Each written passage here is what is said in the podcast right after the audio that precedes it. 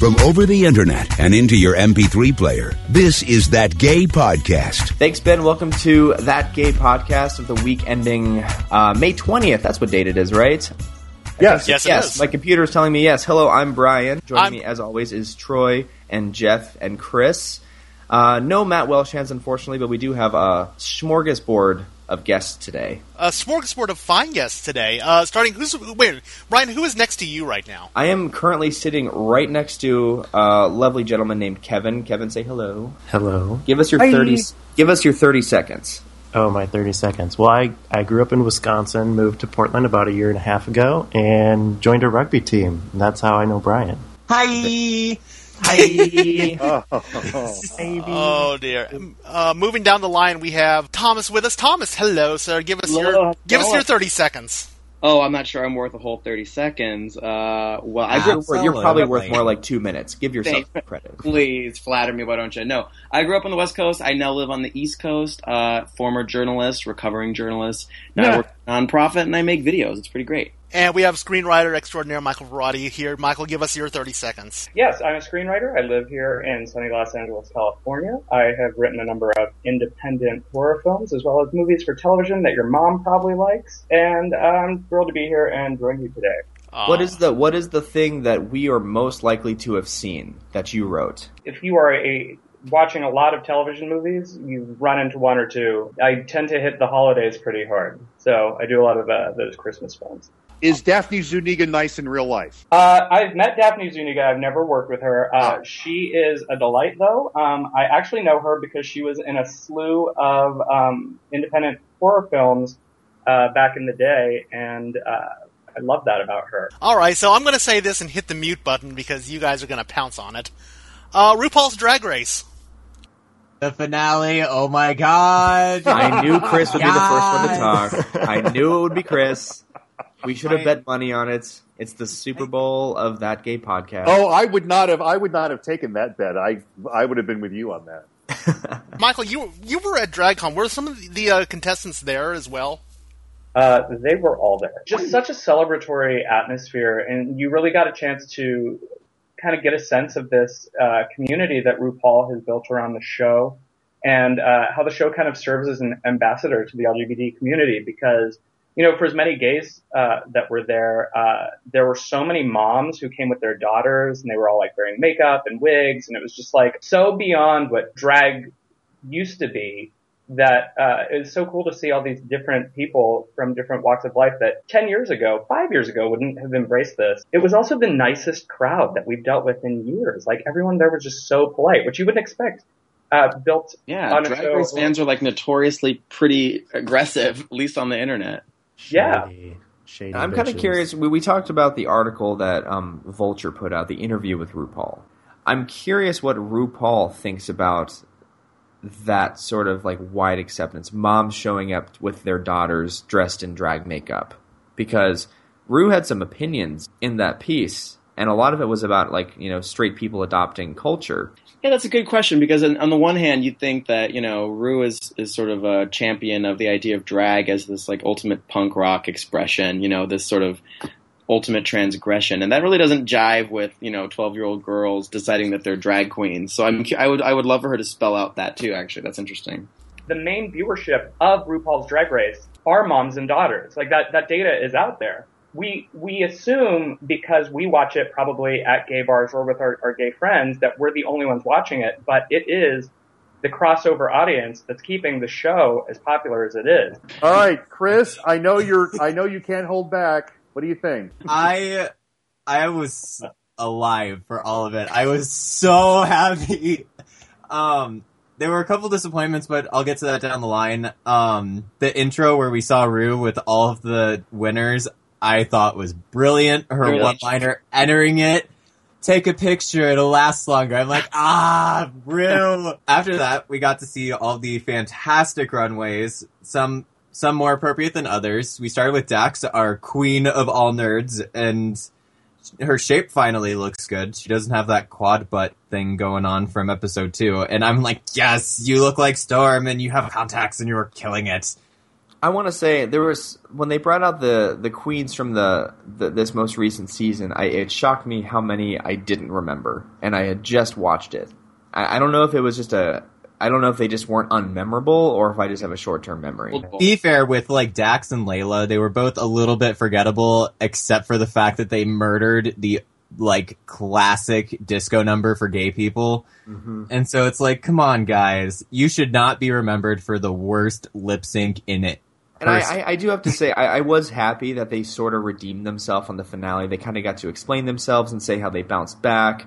Because Oh, yeah. to go out as bombing I Will Survive would not be a way to go out if you're a drag queen. Well, and that's like a borderline career killer if you can't back it up somehow. I don't care if you're. Well, you're just you'll, you're forever not. known. You'll be forever known as the two queens who lost Yep. together to I Will Survive. So Yeah. I, I'm glad they got the chance to come back. Yeah, they, they probably would have been a lot better off had they never come on the show. They're they're one of those they're one of those people. I feel like for most queens, if they show up, you know, they get exposure that'll increase their booking fee and they'll sort of benefit from it. But I, unless that is sort of the treatment you get, you know, I think they might have been better off just like staying local.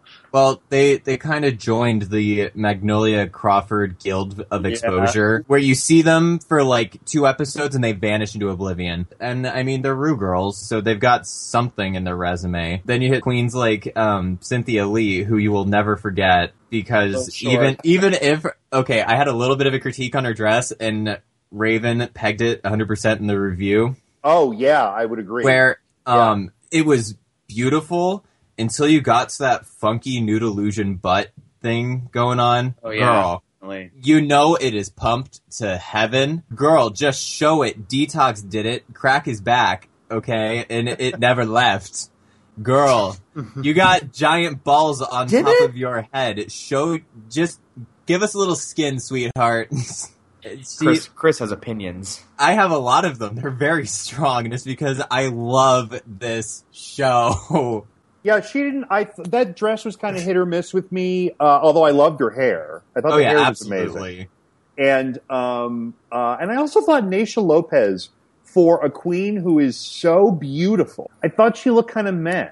She didn't look like she was in the right event. Let's be real. She, well, that's true, right? I mean, come on, girl. We know you do better than this. Mm-hmm. Even if you were afraid you were never going to be booked again for leaving on the first episode. For the finale, do you think they got like some professional help to make sure they looked as best as they could? I don't think so. I, No, I do you think think they spent some time. And And- generally, they all kind of get together in like this back room, backstage, and paint together. But as far as their costumes go, it's what they have. It wasn't. Yeah. Oh, Miss Designer, please put this together for me. It's a they they made them or But I will had. I, ju- I just can't But help I- but to think that for the finale they'd go balls to the walls and make it the best damn thing they've ever done. Well, that's that's- that's, that's the probably goal. true. And I also, but I also think that the experience of being on the show sort of wakes some of these queens up to, oh crap, I better step it up. And I feel like just the experience of going through the show and seeing what the other queens are doing encourages a lot of these performers to step up their performance so that when we see them in the finale, they're they've progressed beyond what we saw them at because I mean they they shot season eight what like last summer last fall Yeah, something like July, that yeah. I mean it's been months and they've had months to go back and think about how to present themselves and that sort of thing so I think that's describe- why describe it as like drag boot camp. So I think they learn a lot from each other in the Yeah. high pressure cooker environment when they're on Sure. that show. I think a lot of times though, it's because they, of course, learn from one another and they learn, learn from kind of like this gauntlet of the show. But I think for the queens who come on and don't necessarily have a sense of, of who they are yet, they learn that the most important thing is to kind of like embrace your character. When you have someone like Bianca Del Rio come on the show, she's been doing drag for almost 20 years. She knows exactly who she is, and you can see it in every single frame of that season. They they kind of learn to embrace themselves, and uh, by the time we see them again, you know, a whole summer and season has passed. They kind of figure out who they are. And that's kind of cool. Like, you know, we were, the, the finale works in the way that the show doesn't, in that it isn't story edited. So we kind of get to see their personalities and see their regrets and see their growth. And, uh, and that's the best part of the finale for me. I mean, it's like our the next girl who walked out, Acid Betty. She came in the bitch, and besides the fact she was serving sickening looks, wow Yeah. she you don't really get to feel for her until the snatch game when she's leaving. Yeah, and it's like, know- come on, girl. Yeah, after um It after was- Acid came out, was it uh It was, was it Robbie. Turner? Yeah. It was Robbie, the, Robbie Turner. the nicest queen you'll ever meet. Oy. And Mm. I've got to say that dress, it was it was beautiful. It fit her very well. I was a little underwhelmed. Considering what we saw in episode 2, like that giant red gown, I was just like she's going to come out in something beautiful, something very vintage and just stunning and she came out in that and I'm like, "Hmm. I was so over Robbie Turner when she left that I really didn't pay attention to her when she came out for the finale. so then was Thorgy next after Thorgy was next, and I love her so much. She was brilliant. She was phenomenal. Her finale look gave me life. Thorgy is from New York, right? She is, yeah, Okay. definitely. But She's she's, a Brooklyn- but, she's know, a but- Brooklyn but the queen, love right? for Bob, the love for Bob here is so overwhelming that it's like it's kind. It was it surprised me to hear that that cheer for her, like more than more so than Bob actually. How But could you not is though? I That Play-Doh hair. See her, and I've been I'm sort of watching Drag Race at every local gay bar in every little city that I find myself in, and it's been funny to hear how each bar reacts to each of the queens. Like I've been a huge Chi Chi fan since like the beginning. I actually have a huge cr- crush on Chi Chi, which people find strange, but I totally do. don't, I think Chi Chi's cute. I think so for sure. And I remember when I was was in Charlotte, I believe, when I when the episode came on where she, I think she got kicked off, possibly, or maybe the week Oh. before that. And everyone was just like on Team Chi Chi, and I was like, this is where I belong. I belong Yeah. in this city. That's the thing is like because Chi, I, I feel like people were kind of on the fence about Chi Chi. Then the episode where she got kicked off, and we kind of learned her story, and then you really got invested in her, and, and then like all of a sudden her voice became charming.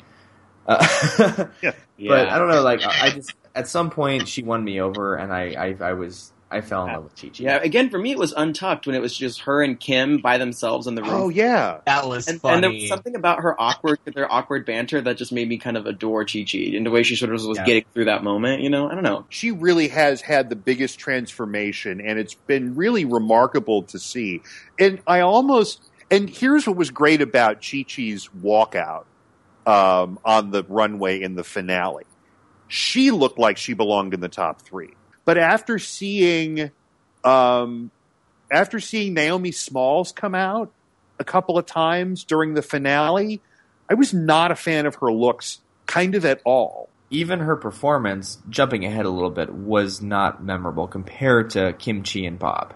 well, agreed yeah, and I think we went into this after the um, realness episode where we were just kind of like Bob or Kim are gonna take it. Sorry, Naomi, because she is she's a stunning girl, but that green latex was doing nothing for her. although I will say she was redeemed quite a bit when like half of her brothers and sisters showed up on stage during the interview segment with That Ru. warmed my heart so and much. I thought her like, and her "Aw." mom is so her mom is so adorable. Oh my god, Absolutely. Oh my god, this episode had so many family moments that were so touching. Yeah. They had all the family moments, like when Bob got the message from his mom after Ru was like, "It's too bad she can't be here. Maybe if only we had a video message or some kind." oh wait, Oh, we we do. do. Click, and I'm like, "No, Ru, my heart, it can't take it."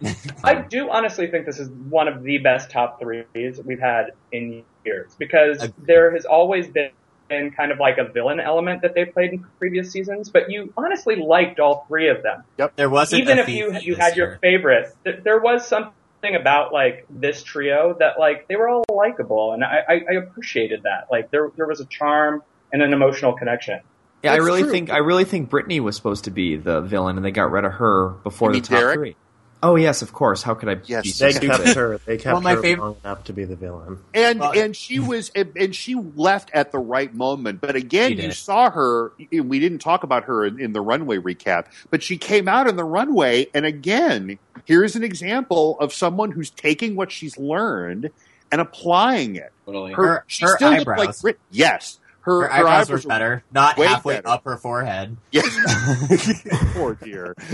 she tried, you know, she took the direction and went as far as she could with it, you know. she still she still looked like Britney, but she looked like drag Britney. Like She, that she- was yeah, she looked like 2008 Britney right after she got committed. Derrick realized that he had become the villain.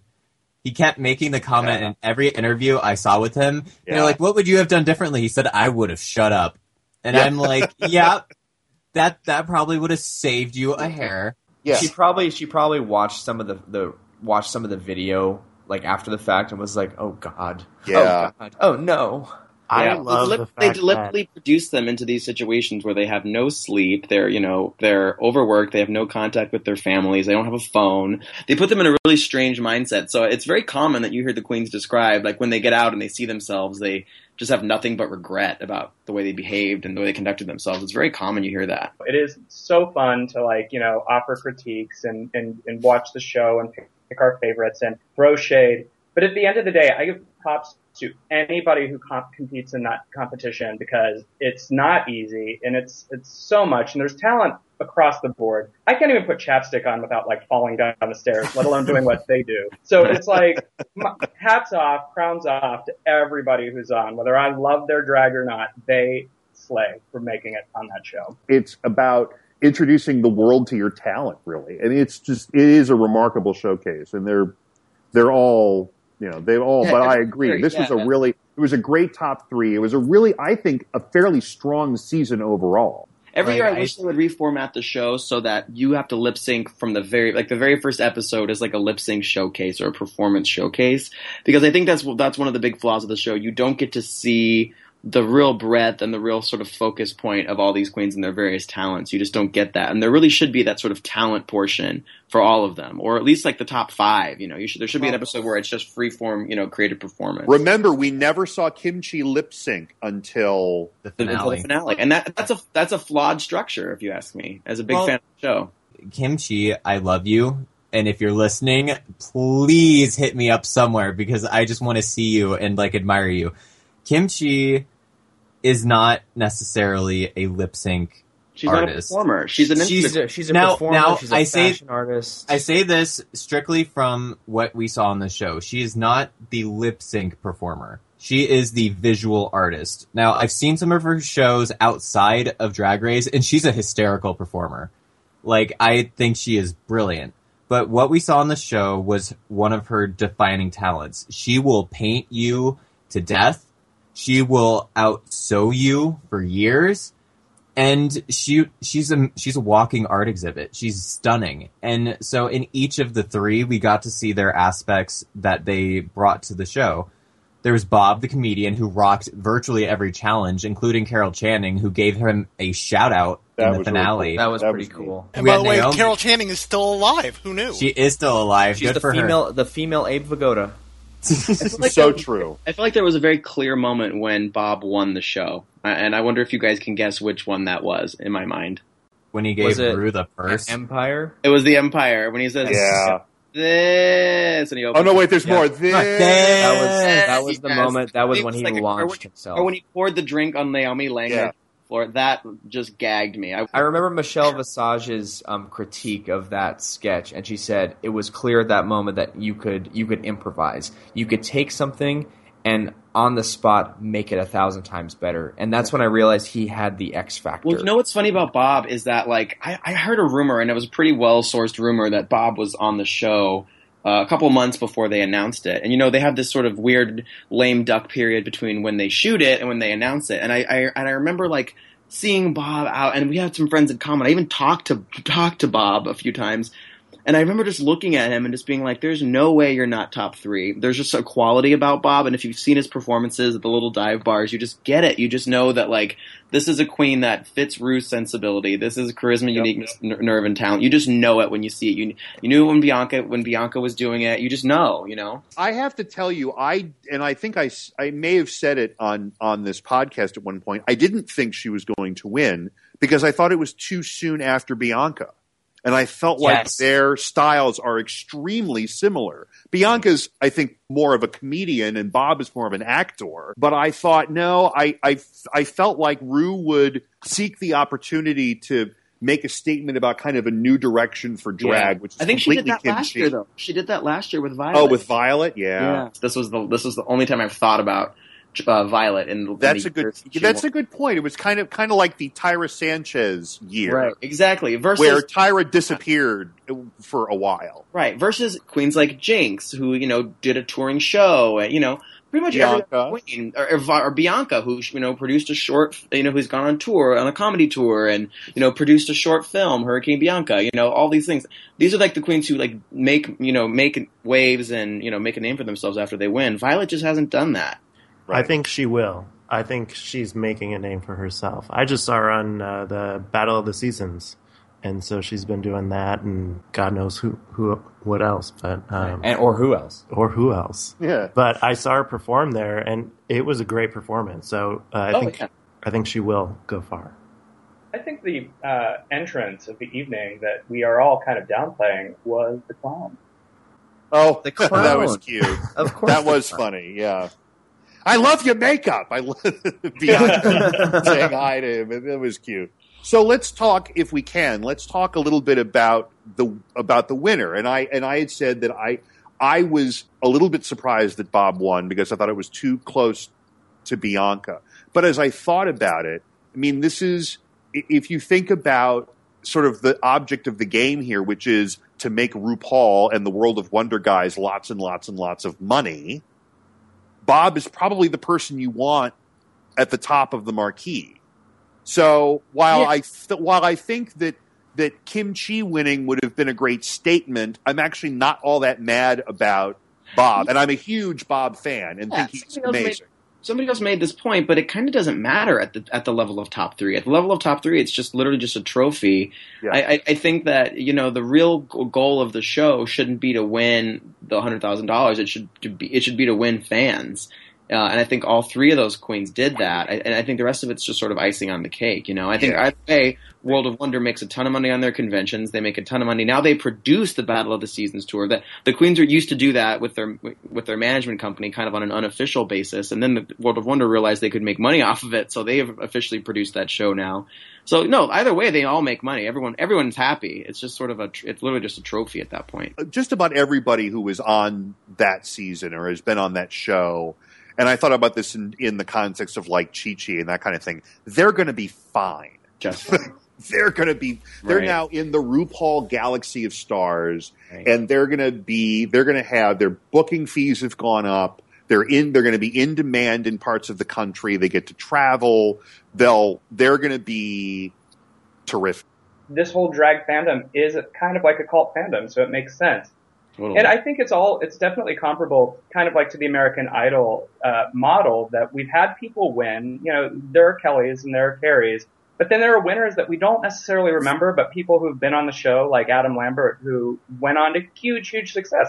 And RuPaul's Drag Race is exactly the same. In fact, I, I am pretty certain that the most booked queens across the world are rarely the winners. Bianca might be the exception. Kevin had something he he wanted to bring up, and it was Yes. regarding All Stars. Oh yeah. All Star Season 2 predictions. Hmm. This is going to be a list, and okay, how many queens are we allowed? Three. You're limited Three. to three, Chris. Oh man, Damn it. Just three. Can I do six? No, Yeah, three. Let him do six. okay. Well, Five. we'll see if I can even get to. okay, five. I can work with five. Okay.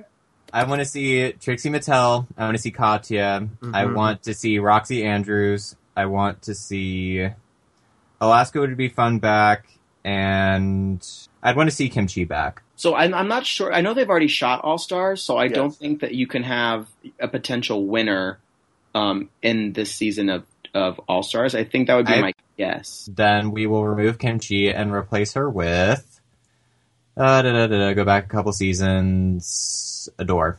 I'd like Those to- are pretty I'd close like- to my predictions. I'd like to see what Adore will actually bring back to the table now that she has some money, even though she looks like trash ninety percent of her performances.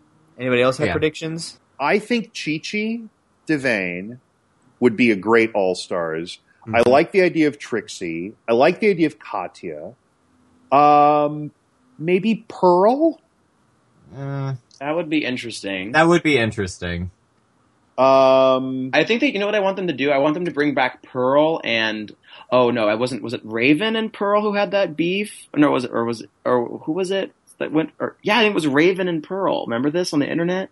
They Oh. would not bring Raven back for a third go. Uh, no. I don't know. If, Alyssa if, she, if they Monteith. did, if they did, she would have to win. Yeah. Yeah. Period. Because they cannot steal it from her three times. Yeah, no. Raven. Raven has moved on. Raven is like royalty now. She's That's true. yeah. I wonder if Alaska would benefit from going back on that show. I kind of don't think so. I kind of Yeah, think I- I Alaska's getting everything she can. All I mean, all you can do is sort of debase yourself and lose again. You know, I right. I actually think Roxxxy Andrews would be a great pick for I All agree. Stars. I agree. We can almost do an entire episode on like past seasons. We could do an episode on past seasons where I'm fact checking the entire panel. Isn't that what we're doing right now? Exactly. That's what it seems like. That was my sneaky. That was my sneaky way of saying moving on. Yes. Uh, let's go on to weekly obsessions real quick. Um, first off, we are going to start with Michael because you have something to promote, don't you? Uh, I do, and it is kind of within the the drag realm. Um, I am reuniting with an old friend of mine. Uh, I don't know if you would like that I call her old. Uh, Peaches Christ, who has done oh a number God, of I shows. love Peaches Christ. Oh, I'm obsessed with her.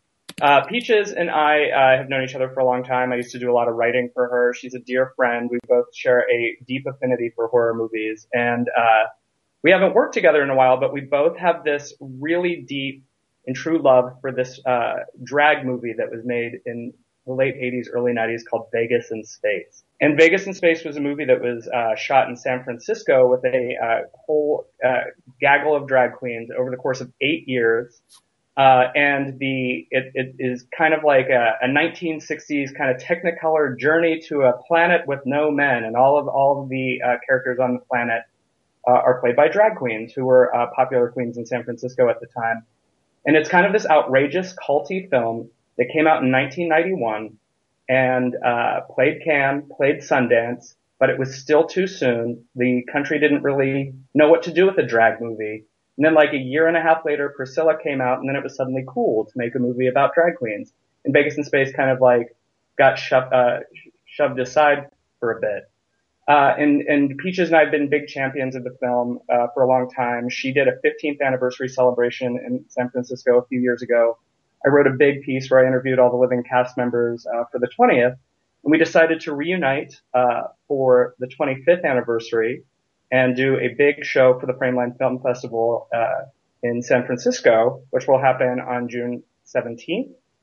Uh, and it's going to be hosted by Peaches, Philip Ford, who directed uh, the film, and all of the living cast members are coming. And we're really excited to honor this piece of drag history because it's a movie that really paved the way for a lot of uh, drag queens on film that uh, a lot of people don't know about. And we're really excited to celebrate it. That sounds awesome. Outstanding. Outstanding. Uh, Michael, we need to let, I know realize we need to let you go, so thank you very much for coming on and giving us some insight tonight. Oh, Thank you. Michael. My. Thank you. Thanks for having me. Alrighty. Uh, so who's up next with an obsession?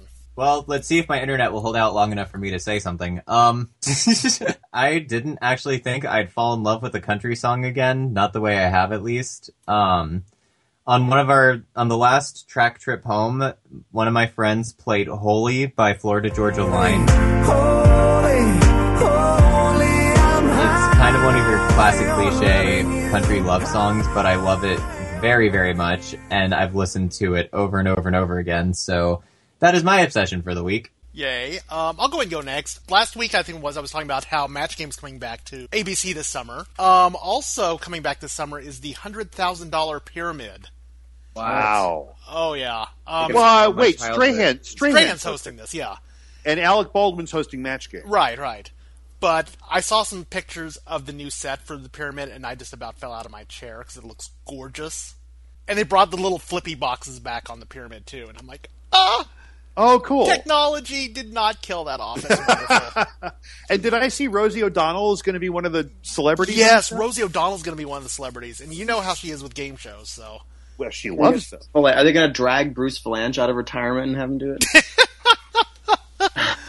they might. I don't know, but anyway, so yeah, that's coming up this summer on uh, ABC, and I am so stoked. It's fun. Uh, I'll, I'll go next. My obsession is once again being one of the many people on the planet Earth who does not have a beard. Um, I, I, I, oh, what the hell happened there? So uh, for for those of you who've never seen my face, I've I've had a beard for the last about five years, uh, and very recently I shaved it all off. I hacked it all off. First, Um, you did a mustache. Well, first it was a mustache, yes. Fir- So- no, no, no. First, it was a porn stash. Let's establish. That. Okay, okay. Yeah. Hey, you know I don't want my my my night job to be broadcast that way, Oh, but sorry. now that it's out there, Kevin, uh, no, what does actually Kevin? What does the inside of his van look like? it's dark. Yeah, It's got lots of fur, How do you think animal met print. There's some beads over the windows. Um, and some Oh, the- stuffed the- weird stuffed animals, and they're kind of sticky. Yeah. the beads aren't supposed to be there. anyway, um, my obsession is once again being being clean shaven. I kind of like it, and uh, it's getting me a lot of likes on Instagram. So maybe I'll keep it around for a while. Okay. Well, since Kevin's sitting right next to you, Kevin, what are you obsessed with this week? All right. Well, um, I'm obsessed with the Pinewood Derby race that you do when you're in Cub Scouts. I did that. I did too. There was a Pinewood Derby race this week that I partook partook in. I came in third place. Congratulations. That's outstanding. It was an adult Pinewood Derby race, though, wasn't it? Yeah, it was for adults. It was for charity It was at a bar. at a bar. Um, you can imagine like the adults. Usually, when you're in Cub Scouts, it's mostly the adults build the cars, right? At least My the, stepfather built my car. It's yeah, true. the winning ones are Yeah. built by the parents. Don't admit that. so you can imagine that there's people here that are doing it for fun, and then there's those people that are, get into it and, and do it to win. And there's Yeah. the artistic category, which is tough because there's so many creative cars and they only pick one. And then there's the speed category, and you know they give trophies to first, second, and third place. Gosh, this sounds a lot like Drag Race, actually. So, so, there, so it's a bar in Portland that hosted an adult Pinewood Derby race for charity. Are you surprised? Yes, That's incredible. It is I'm- Portland. I, I, I can I can already picture Fred Armisen as the super serious Pinewood Derby guy, there is And, one like- in Chicago. and Carrie Brownstein as the like the race official. Like I I see it already. It's That would be the perfect. Oh, okay, Jeff, what are you obsessed with this week? I, sir? I am now obsessed with the adult Pinewood Derby. Actually, Yeah. Answers. I'm looking it up right now. And there is, and I heard someone say it. There is, there is in fact one in Chicago. Well, I do believe my this one- sister was part of that one actually. If I'm not mistaken, I, at least this was all the branding I saw at the event. It was, I think, called the Stumptown 40. Mm-hmm. So maybe you'll have more success searching the, Stumptown. the race is 40 feet the, the track is 40 feet and then it's in stumptown which is a neighborhood here in portland so. Actually, Stumptown I thought was a nickname of Portland. It is kind of colloquially what Portland is called. oh, okay. I'm not sure. well i don't know i know the neighborhood north of mine is also called stumptown so Oh, I just okay. associate it with that too there we go. Uh, Thomas, what are you obsessed with this week?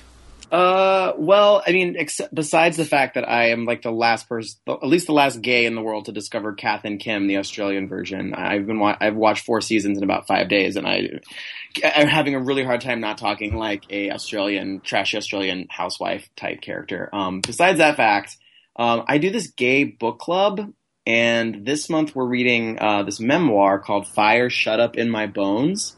Uh, you guys might have heard of it. It's written by uh, a New York Times columnist named Charles Blow. It's just this really, it's a memoir really well done. I'm just really enjoying reading it. It's so like beautifully visual uh, um, about this guy who, uh, this sort of guy who grew up in this sort of rural Louisiana town in like the 70s, and it's a story. It's just sort of all the sort of you know texture of that world, and he's, he's it's just such a great, great story so far. I'm almost finished with it. I'm just really loving it. So highly recommended. Also, highly recommend gay book clubs in general. They're a lot of fun.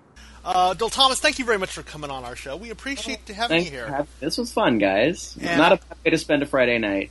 there you go. Uh, Kevin, thank you very much for uh, hanging out with Brian there. I just saw a photo you tweeted of the two of you, and you guys thank you for having me it was a lot of fun Uh, so, guys, what do, what do we talk about now that RuPaul's over with?